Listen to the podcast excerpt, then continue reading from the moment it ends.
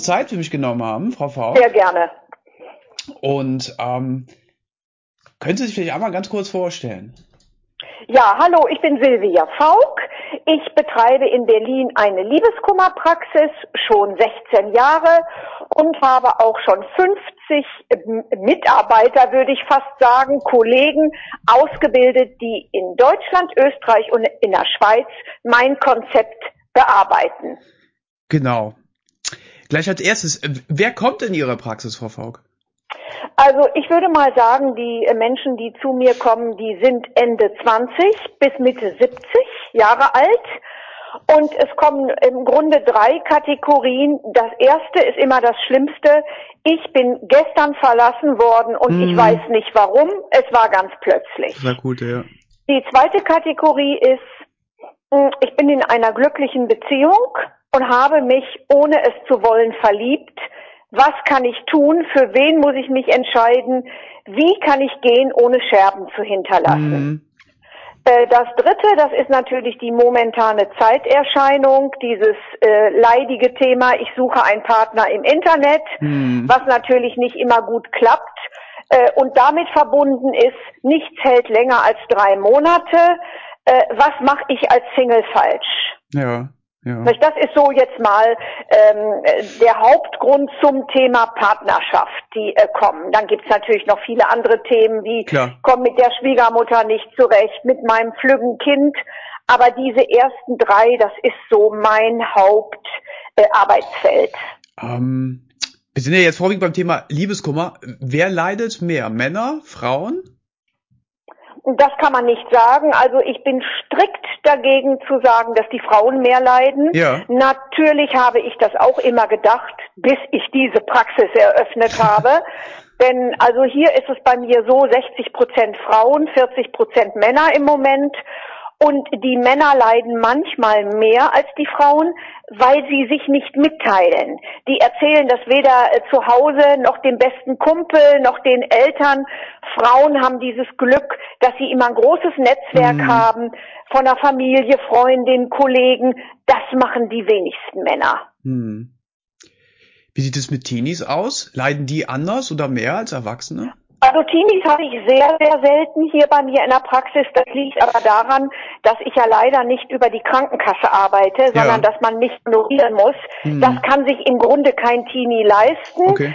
Es kommt schon mal vor, dass Eltern anrufen, sich hier Rat holen oder sagen, ich würde gerne für mein Kind bezahlen. Hm. Äh, bei Teenies ist es so, natürlich leiden die, weil es ist ja oft das erste Mal. Nicht? Du weißt ja nicht, wenn du das erste Mal großen Kummer hast, dass alles wieder gut wird. Aber Teenies leiden lange, lange nicht so lange am Kummer, weil die ja eine ganz andere Ablenkung haben als hm. Erwachsene. Hm. Du bist in der Schule, du hast sofort einen neuen Schulkumpel, du bist im Studium, äh, da ist so eine Action.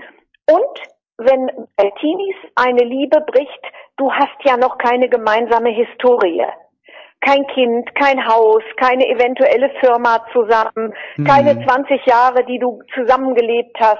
Die Sorgen sind Deshalb weniger. heilen ja. Teenies schneller. Mhm. Mhm. Was passiert im Körper, wenn man Liebeskummer hat? Oh, da kann ganz viel passieren. Also ich sag's mal ganz salopp, jeder dritte Klient, der hier bei mir mit Liebeskummer ankommt, den muss ich auch zum Arzt schicken. Mhm. Weil hm, wenn du äh, im Liebeskummer bist, hast du ja im Grunde für jetzt mal für einen Laien erklärt eine Stoffwechselstörung im Gehirn. Das heißt, es kommen ja überhaupt keine Glückshormone mehr im Gehirn an. Das heißt, das Gehirn läuft auf Sparflammen. Dadurch entstehen dann Geschichten wie Angstzustände, Depressionen äh, für eine gewisse Zeit und der ähm, Liebeskummer macht natürlich vieles im Körper. Von Dauermigräne, Magenschmerzen, Herzschmerzen. Und das Schlimmste, was passieren kann, ist äh, der Herzinfarkt. Ja. Das nennt sich äh, bei den Ärzten mittlerweile auch in Deutschland Broken Heart Syndrom. Das Broken Heart Syndrom, genau. Wie häufig ist das? Kennen Sie da Zahlen? Also das, ich kenne kein, keine Studien darüber, mhm. Also es ist bei mir in der Praxis so, also diesen richtigen Herzinfarkt mit ich liege im Krankenhaus etc., den haben von 100 Klienten höchstens zwei. Hm. die hier ankommen bei mir, nicht? Denn die kommen ja bei mir an, wenn sie merken, sie können es nicht alleine bewältigen. Also kommen die dann bis zum Herzinfarkt. Hm. Ich hatte allerdings, muss ich sagen, habe ich auch eine Kollegin ausgebildet, die selber mal durch Liebeskummer diesen Herzinfarkt hatte. Nicht? Und sogar in eine Herzreha musste und also äh, die kann das natürlich mega nachempfinden, Oje, ne, was ja, man da genau. durchmacht. Ja, ja. ja. Wenn es eine gibt, beziehungsweise wenn Sie die wissen, gibt es eine Suizidrate oder wie hoch ist die? Wenn der Liebeskummer ganz extrem ausgeprägt ist? Also die Rate, die schwindet ja ständig, aber es sind natürlich immer noch zu viele Menschen, die in der Trauer vom, sagen wir es mal einfach so, vom Dach springen, mhm. sich vor den Zug werfen. Wir lesen es alle und das ist auch völlig altersunabhängig. Das machen Schüler, das machen Erwachsene, das machen Oldies. Ähm, oft hat dann früh genug eigentlich der Arzt gefehlt und diese Ernsthaftigkeit von, sag mal, Eltern, Bekannten, Freunden, die diesenjenigen zum Arzt geschleppt haben, äh, damit es gar nicht in eine so schwere Depression kommt oder zu so einer schweren Depression kommt. Ähm, aber ich höre, das muss ich ganz ehrlich sagen, auch hier von jedem vierten Klienten. Ich hatte es gerade gestern Abend wieder mit einer Telefonklientin die auch plötzlich verlassen wurde, ja. dass alle dann keine Lust mehr für das Leben haben mhm. nicht? oder mhm. zum Leben haben. Das sind natürlich dann aber Gedanken, die schnell wieder schwinden, aber dieses Gefühl, äh, ich möchte jetzt nicht mehr, hat im Grunde jeder, der einen schweren Liebeskummer hatte. Gott sei Dank wird es nicht ausgeführt, aber jeder, der schon mal so einen Kummer hatte, weiß, was die anderen mitmachen. Ist Liebeskummer mit dem Tod eines einer nahestehenden Person zu vergleichen? Ja, weil es Trauerarbeit ist. Mhm. mhm. Also die Arbeit, die ich hier dann äh, mit den Klienten vornehme, ist einer Trauerarbeit sehr ähnlich. Allerdings muss ich auch berichten, dass Klienten, die zum Beispiel schon beides erlebt haben, einen Partner durch Tod verloren haben und dann ja. hinterher mit jemand anders einen schweren Kummer erlitten haben. Sie alle sagen, der Tod war schneller zu verarbeiten, weil äh, du auf das Schicksal schieben kannst oder auf einen Unfall oder auf eine schwere Krankheit. Es hat diese Endgültigkeit. Äh, wenn du einen Liebeskummer hast äh, mit einem Ex-Partner, der noch da rumläuft, der eventuell mit deiner Freundin durchgebrannt ist, hm. ist immer ähm, diese Hoffnung noch im Kopf. Nicht? Der Tod hat das endgültig entschieden. Ja, da hat ja. man äh, lange dran zu arbeiten, aber es ist dann irgendwann äh, schnackelt es, dass es gut ist. Der ganze Prozess des Liebeskummers verläuft ja auch bestimmt in Phasen. Kann man die mit den Phasen von äh, Kübler-Ross vergleichen, diese, diese Sterbephasen? Das würde ich nicht sagen, nicht unbedingt. Ähm, einfach aus dem Grunde, weil jeder Mensch ja so total individuell ist. Ne? Äh, ja, es gibt äh, Menschen, die äh, ähm, losrennen und sich ablenken wie die Verrückten. Es gibt die anderen, die alleine zu Hause in den Trauer sind. Es sind die, die eine große Familie haben und aufgefangen werden. Deshalb äh, natürlich gibt es unterschiedliche Phasen, aber wir Menschen sind auch so sehr unterschiedlich. Deshalb erlebt nicht jeder Liebeskummer äh, Klient bei mir immer die gleichen Phasen. Ne? Mhm. Aber Phasen sind zum Beispiel hier erstmal diese, ganz am Anfang diese Ratlosigkeit, diese Fassungslosigkeit. Mhm. Dann äh, würde ich hier in der Praxis sagen, der Kampf, ich will noch, ich will es nicht wahrhaben, ich will jemand zurück. Dann kommt irgendwann die Phase, ich habe jetzt gemerkt, ich kriege jemanden nicht zurück. Und dann ist es auch wieder unterschiedlich. Dann werden Klienten eventuell wütend und heilen dadurch schneller, weil sie ja ihre Wut rauslassen. Und es gibt Leute, die still, so war ich zum Beispiel, still in ihre Trauer fallen und das sehr lange heimlich mit sich rumtragen und sich im Grunde zu Hause auch vergraben, was ja völlig falsch ist. Hm. Aber es gibt nicht für jeden Menschen die gleiche Richtlinie. Das muss man einfach klar ausdrücken. Hm.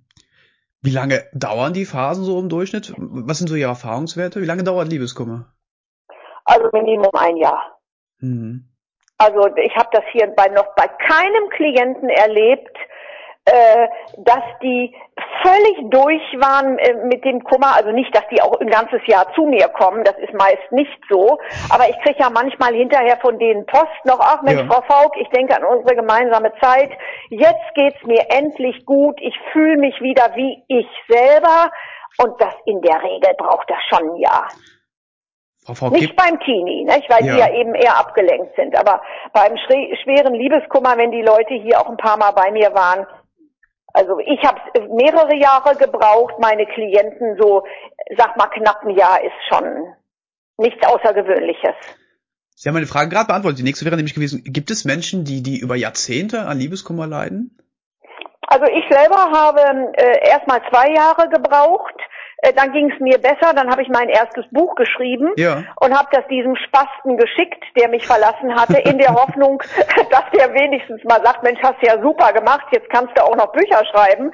Kam aber nichts, da bin ich nochmal umgekippt und habe dann da nochmal, äh, also im Ganzen habe ich fünf Jahre im Müll gehangen, hm. bis ich ähm, so das Gefühl hatte, innerlich wieder frei zu sein. Und von diesen fünf Jahren habe ich auch das erste ganze Jahr Antidepressiva nehmen müssen und war in ärztlicher Behandlung. Allerdings auch immer gearbeitet. Ne? Ich bin ja selbstständig.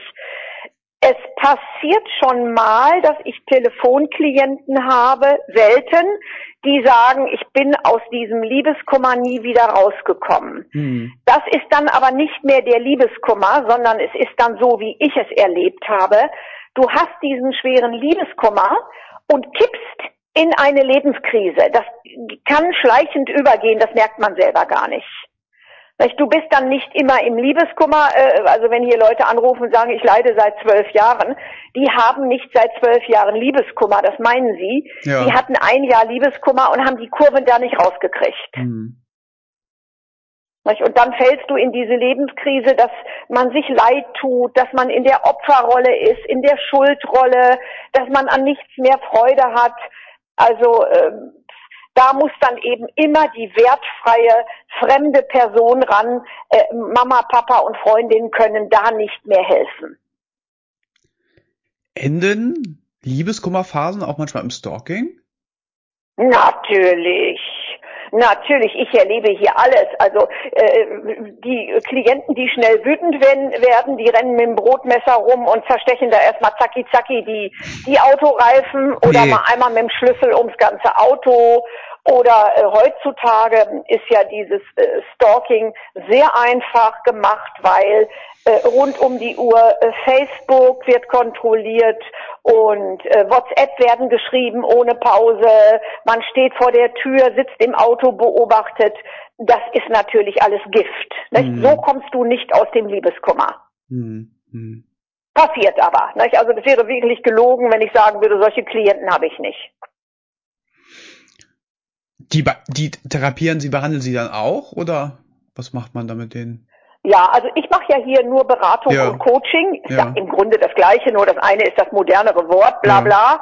Äh, ganz früher sagte man, ich habe mal äh, ein Klärungsgespräch, ne? Ja. also das sind ja einfach nur neue Bezeichnungen.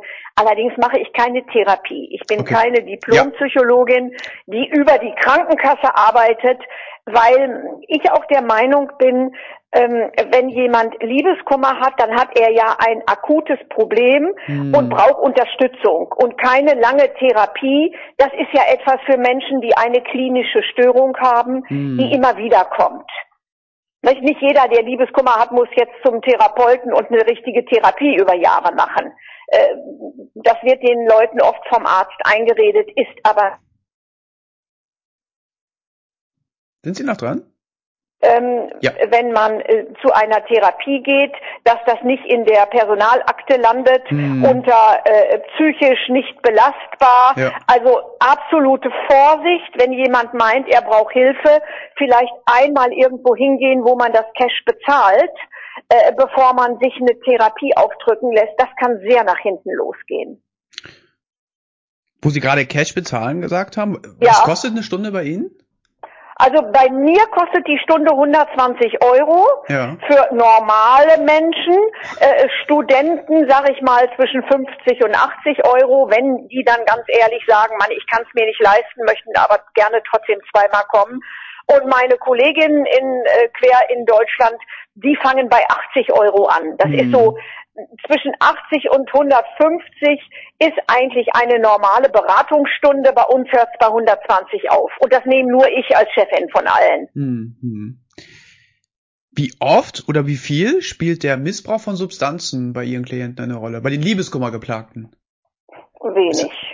Also da passiert das schon mal, dass die erzählen, also ich habe jetzt mal hier eine Flasche Rotwein getrunken. Hm. Äh, oder ich rauche wieder mehr, das hatte ich mir gerade abgewöhnt. Die anderen Substanzen, die nehmen sie ja, weil ich persönlich sie zum Arzt schicke. Nicht? Wenn die da wirklich der Arzt sagt, Mann, ich bin auch der Meinung äh, von Frau Faulk, da muss jetzt mal für ein paar Monate ein Psychopharmaka hin oder eventuell, das kennen wir auch alle, kannst du im Liebeskummer ja überhaupt nicht schlafen dass die vielleicht mal äh, für fünf Tage eine Schlaftablette nehmen müssen. Aber ich erlebe es hier in der Praxis nicht, äh, dass die hier zugekokst ankommen oder sowas kenne ich hier nicht. Hm, hm. Gott dem Himmel sei Dank. Nicht? Das wollen wir mal gleich dazu sagen.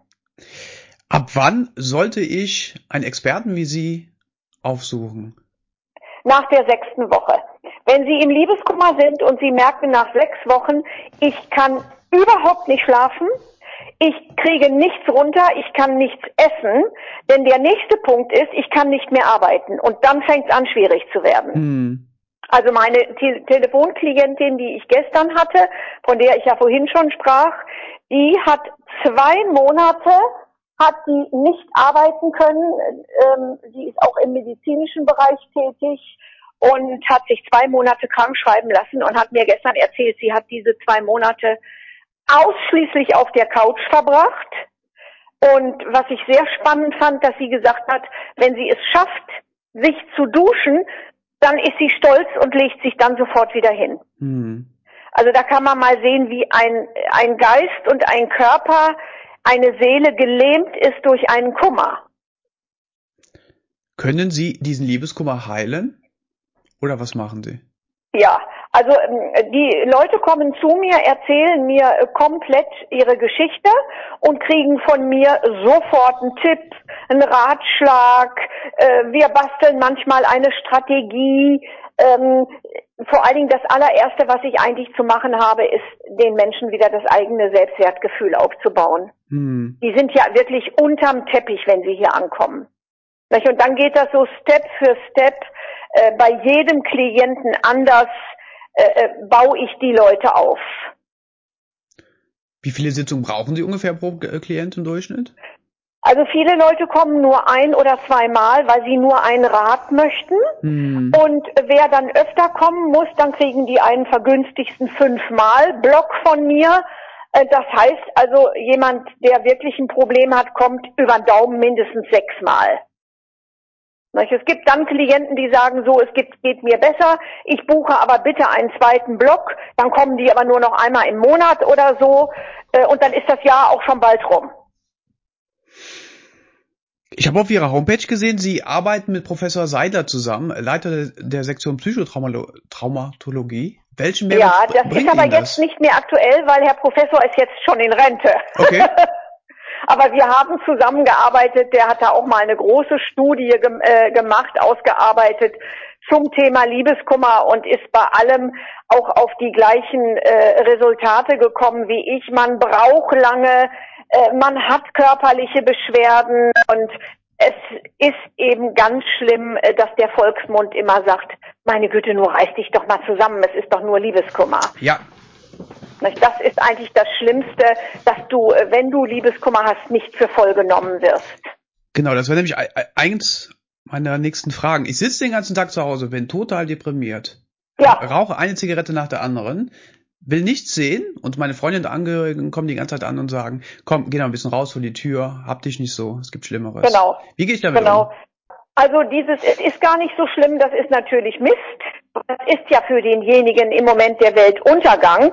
Aber äh, man muss dann an sich selber äh, mal äh, rum experimentieren, was ist für mich besser? Brauche ich jetzt diese Einsamkeit zu Hause und brauche jeden Abend zwei Gläser Rotwein und eine Schachtel Zigaretten Mhm. oder sonstiges? Oder gehe ich jetzt mal raus und merke, Mensch, wenn ich mich draußen mal so ein bisschen tummel, äh, das wird Millimeter für Millimeter besser. Das muss man ausprobieren. Ähm, Freunden kann ich nur raten, Freunden von Liebeskummer ähm, geplagten, nicht die Geduld verlieren, immer wieder sagen, ach Mensch, heute kannst du doch mal mit ins Kino oder sollen wir mal eine halbe Stunde zu dir kommen. Irgendwann löst sich der Knoten und der Liebeskummer-Klient möchte auch mal wieder was draußen erleben oder Freunde haben. Aber es kann schon wirklich sein, dass jemand äh, diese Trauerphase für sich zu Hause ähm, äh, da mal so, äh, wie soll man sagen, aussitzen möchte. Das Wort habe ich gesucht. Mhm. Aber es ist trotzdem für jemanden, der Liebeskummer hat, ähm, sehr, sehr schön zu wissen, trotzdem rufen regelmäßig meine Kumpels an.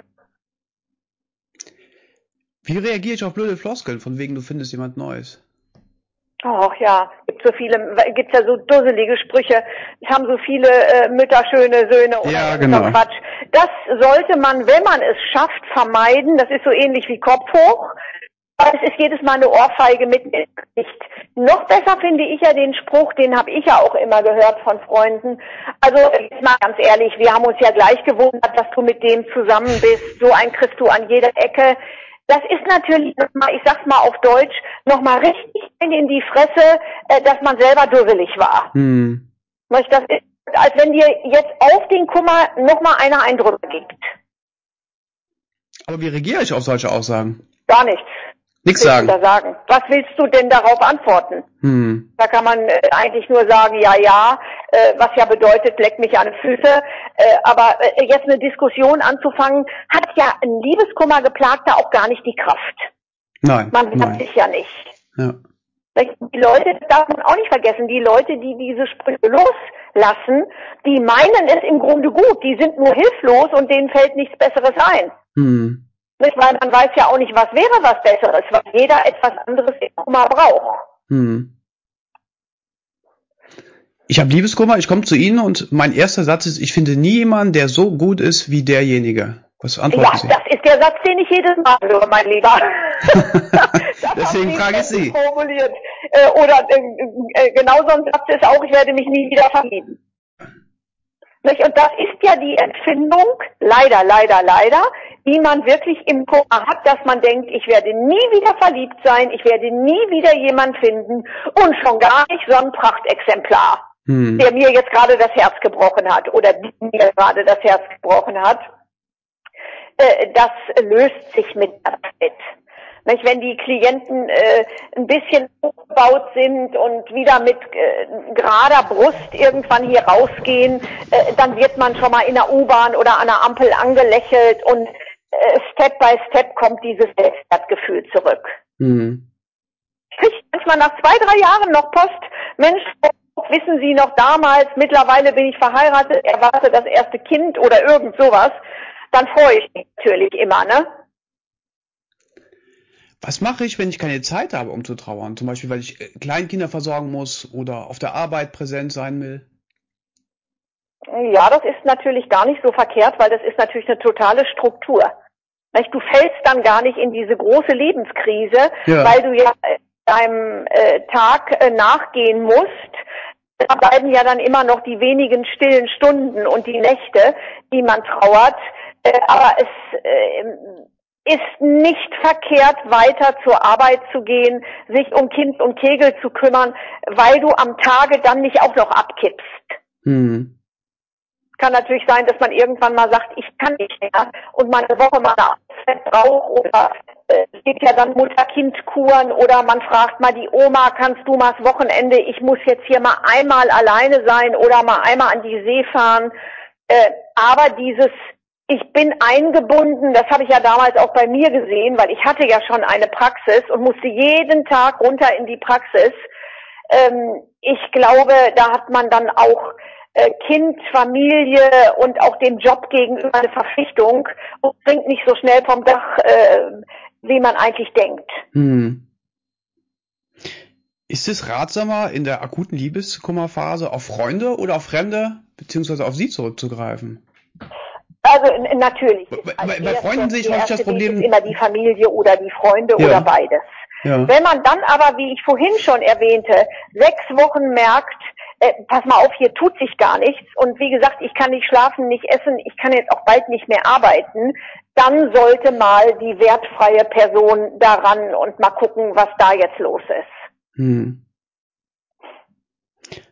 Sollte ich mit meinem Ex-Partner Freunde bleiben? Den Klassiker? Auf keinen Lass uns Fall. Freunde bleiben? Auf keinen Fall ganz am Anfang, weil äh, das ist ja immer der Trost, den man zugeschoben kriegt, wenn ja. wir nicht mehr gewollt werden, dass die andere Seite sagt, ach ja, es tut mir so leid und lass uns doch Freunde bleiben. Ja. Das darf man nicht ähm, auf keinen Fall machen, weil der andere hat damit sein äh, schlechtes Gewissen beruhigt und derjenige, der im Kummer ist, kann gar nicht jetzt der beste Kumpel werden, weil man ja immer denkt, oh, den kriege ich noch mal rum. Der hm. wird sich wieder neu in mich verlieben. Das ist etwas anderes, wenn ein, zwei Jahre vergangen sind, jeder vielleicht einen Partner hatte oder hat, dann kann sich eine Freundschaft ent entwickeln. In dem ersten Jahr ganz großes Verbot. Sex mit dem Ex? Tja, kriege ich immer wieder erzählt, dass die Leute nochmal abrutschen und den besten Sex ihres Lebens mit dem Ex haben. Äh, das sind aber auch immer nur ein, zwei Mal irgendwelche Abrutscher. Äh, dann ist das Thema automatisch durch. Mhm. Aber aus Ihrer Sicht absolut auch zu, äh, nicht zu empfehlen. Also es ist natürlich für den, der leidet, nicht zu empfehlen, weil der mhm. natürlich sich wieder die Hoffnung macht und meint, na ja, wenn ich nochmal mit dem eine Nummer schiebe oder mit der, dann habe ich sie wieder rum. Ne, das, und das passiert ja nicht. Soll ich alte Erinnerungsstücke wegwerfen, löschen? Also ich bin ja der Meinung, dass man sie nicht wegwirft, aber ich finde, in der akuten Phase müssen die alle in irgendeinen Karton, in Keller, auf dem Dachboden oder sonst wohin. Äh, weil es kann ja sein, dass man doch noch mal im Leben zusammenkommt und die Erinnerungsstücke sind ja auch Erinnerungen aus meinem eigenen Leben. Mhm. Vielleicht möchte man sie nach dem Liebeskummer wieder hinstellen. Wenn nicht, kann man sie ja immer noch wegwerfen. Sollte ich mir jemand Neues suchen? Als Trost, ja, in Anführungsstrichen. Wer das kann, ja, herzlichen Glückwunsch. da ist auch jeder anders. Also, ich glaube, da weiß aber auch jeder, dass das nicht da sinnvoll sind ja ist. Männer ein bisschen flotter als Frauen. Männer können ja in der Regel auch sehr, sehr schlecht alleine sein. Ja.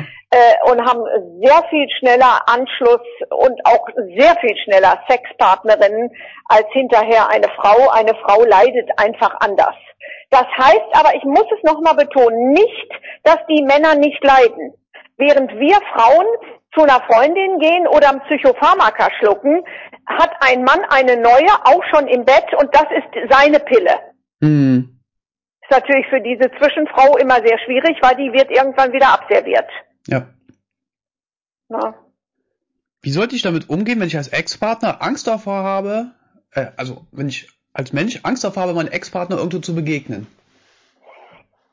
Naja, okay, also ich meine, man kennt sich ja, man kennt die Wege, man kennt den Rhythmus, man sollte es ja am Anfang äh, auch vermeiden. Mhm. Und wenn ich, wenn ich weiß, ich kann es jetzt morgen nicht vermeiden, dann bin ich eben nicht alleine, habe einen Freund neben mir, eine Freundin oder ähm, aber ich meine, das ist ja auch speziell bei Partnern so, die ein gemeinsames Kind haben. Da kannst du es ja gar nicht vermeiden. Mhm. Das ist dann auch hinterher eine Gewohnheitssache, dass man irgendwann normal menschlich miteinander umgehen kann, äh, das ist eine Frage der Zeit, würde ich mal sagen.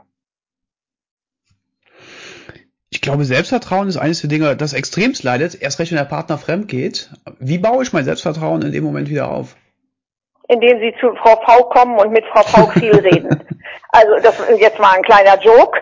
Ähm, Selbstvertrauen, wenn das gestört ist, das tut natürlich extre extremst weh, weil man ja immer denkt, gerade wenn, wie Sie richtig sagen, wenn man betrogen wurde, äh, dass man denkt, dieser andere oder diese andere ist natürlich tausendmal be besser als ich, jünger, schöner, blonder, mehr Brust, mehr dies, mehr das äh, dem ist ja immer gar nicht so. Ähm, das ist auch so eine kleine Zeitfrage. Das kriegt man dann schnell in den Griff. Mhm. Das ist am Anfang ganz, ganz schlimm und tut mega weh. Aber oft ist es ja so, dass es nicht lange dauert, dass man weiß, wer ist da mein Nachfolger, wer ist da meine Nachfolgerin. Und oft äh, sind, ist es ja nicht so, wie wir dachten, dass das jetzt der Hit der Saison ist, hundertmal besser als ich, sondern manchmal fragt man sich ja auch, was macht denn da mein Ex-Partner? Hat der keine Augen im Kopf? Dann ist man ja auch schon ein bisschen getröstet. Mhm. Schlimm finde ich es immer, äh, wenn ähm, Partner ähm, mit jemand aus dem eigenen Kreis durchbrennen. Nicht? So wie eine Frau verliebt sich in den besten Freund des Mannes. Oder ja, das ist ja nochmal doppelt, äh, doppelt hart. Das finde ich ist krass, nicht? weil da hast du gleich zwei Menschen verloren. Deinen besten Kumpel und, und äh, dein Partner. Mhm. Wie mache ich jetzt, wenn ich meinen Partner nicht mehr lieben sollte, aber ich weiß, er liebt mich, wie trenne ich mich am besten von ihm? Gibt's da eine vernünftige? Also ich bin immer für die, für die offenen Worte äh, weil dieses, ich äh, muss jetzt hier ein bisschen lügen, um meinen Partner zu schützen, äh, kommt irgendwie nicht gut, weil die Wahrheit kommt immer irgendwann ans Tageslicht. Ich finde, man setzt sich zusammen und sagt ganz ehrlich, du, ich weiß nicht, wie es passieren konnte, ich habe mich in jemand anderen verliebt. Was kann ich tun, dass es dir besser geht? Was hast du für Wünsche? Wie können wir uns ordentlich trennen? Natürlich tut das trotzdem weh, hm. aber der Verlassene fühlt sich wenigstens noch als Mensch geachtet, wenn man ordentlich mit ihm spricht. Gibt es extremst Beispiele für Liebeskummer oder äh, Ihrer Erfahrung nach? Also für denjenigen, der im Liebeskummer ist, ist es immer das Extremste. Ja. Also ich würde jetzt hier nicht unterscheiden zwischen, ach, da war so eine Geschichte und da ja. war eine ganz schlimme Geschichte, weil für denjenigen, der bei mir landet, ist es ja ganz schlimm. Und jeder empfindet ja auch anders. Also ich nehme jeden Klienten gleich für voll hier. Mhm. Und ich sehe das ja auch, wie die reinkommen. Ganz oft haben die Herzschmerzen, dann hängt so der, der linke Arm etwas runter und ich sehe das sofort an den Augen, dass die äh, jetzt auch Panik haben oder Angst. Also es ist immer schlimm. Wo kann ich mir neben Ihnen ähm, sonst noch Hilfe suchen oder finden? Also ich meine, es gibt ja so etwas wie telefonische Seelsorgen. Nicht? Mhm. Da musst du ja einmal nur ins Netz gucken. Da gibt's ja sicherlich genug, was sogar kostenlos ist.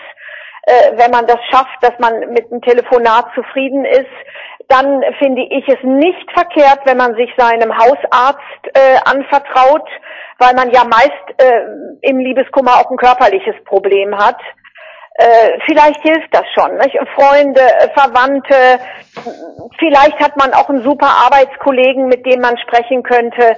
Äh, und wenn das alles nichts hilft, kann man immer noch zu VV kommen. Gibt es neben dem noch Webseiten oder Bücher, die Sie auch empfehlen können? Das, das, da müssen Sie nur googeln, äh, Bücher, äh, da muss jeder nur googeln, Bücher bei Liebeskummer, gegen Liebeskummer, da gibt es ganz, ganz viel. Ich selber habe ja auch acht, äh, acht, was rede ich denn da?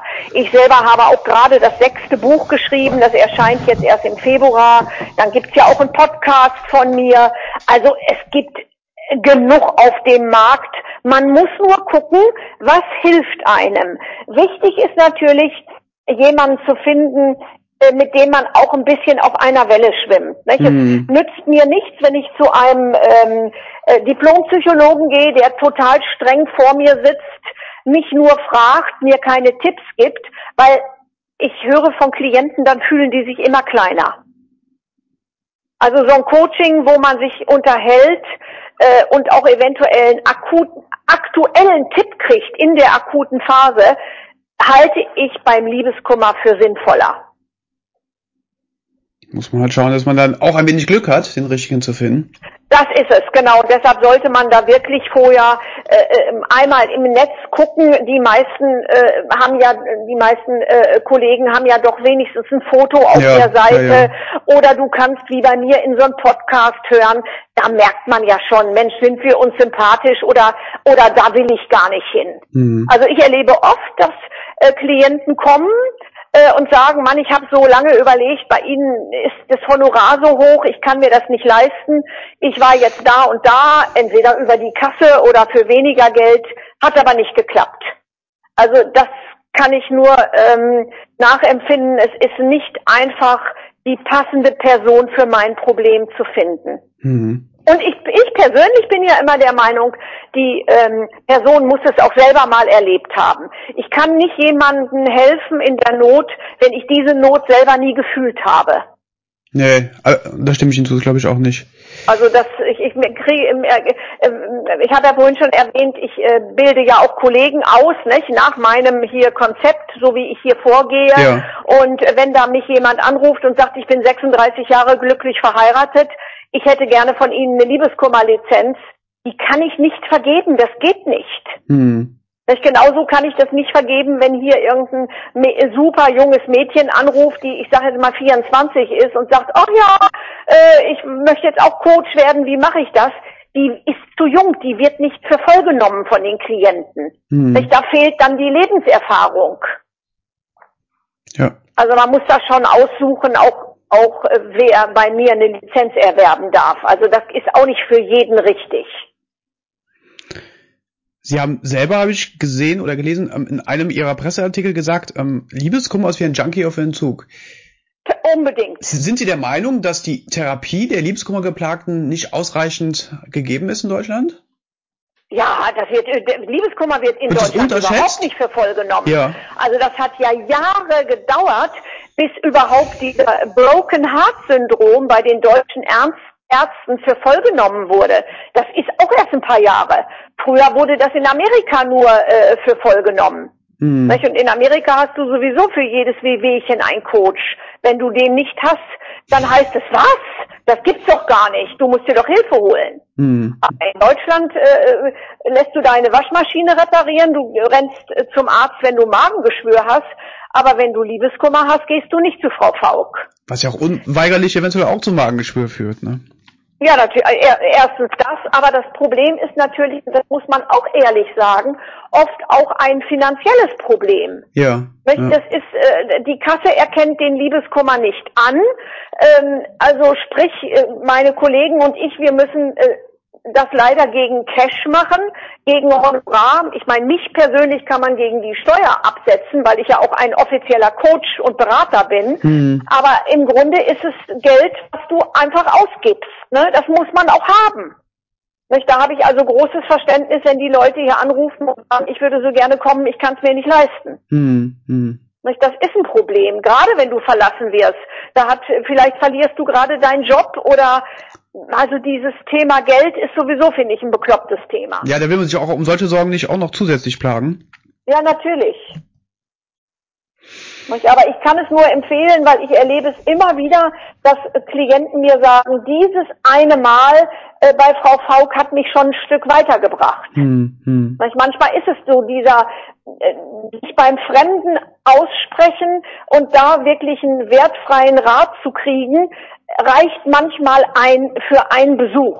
Nicht immer, aber manch, ich kriege oft solche ähm, E-Mails, danke, dass Sie gestern ein Ohr für mich hatten, jetzt bin ich ein Stück weiter oder sowas. Ne? Ja, ich glaube, jedes Gespräch hilft, jedes Gespräch hilft. Ja, das ist meine Meinung auch. Und wenn du nur einen guten Satz aus einem Gespräch ja. mitnimmst, ne? Ja.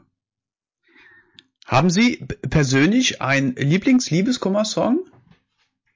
Nein.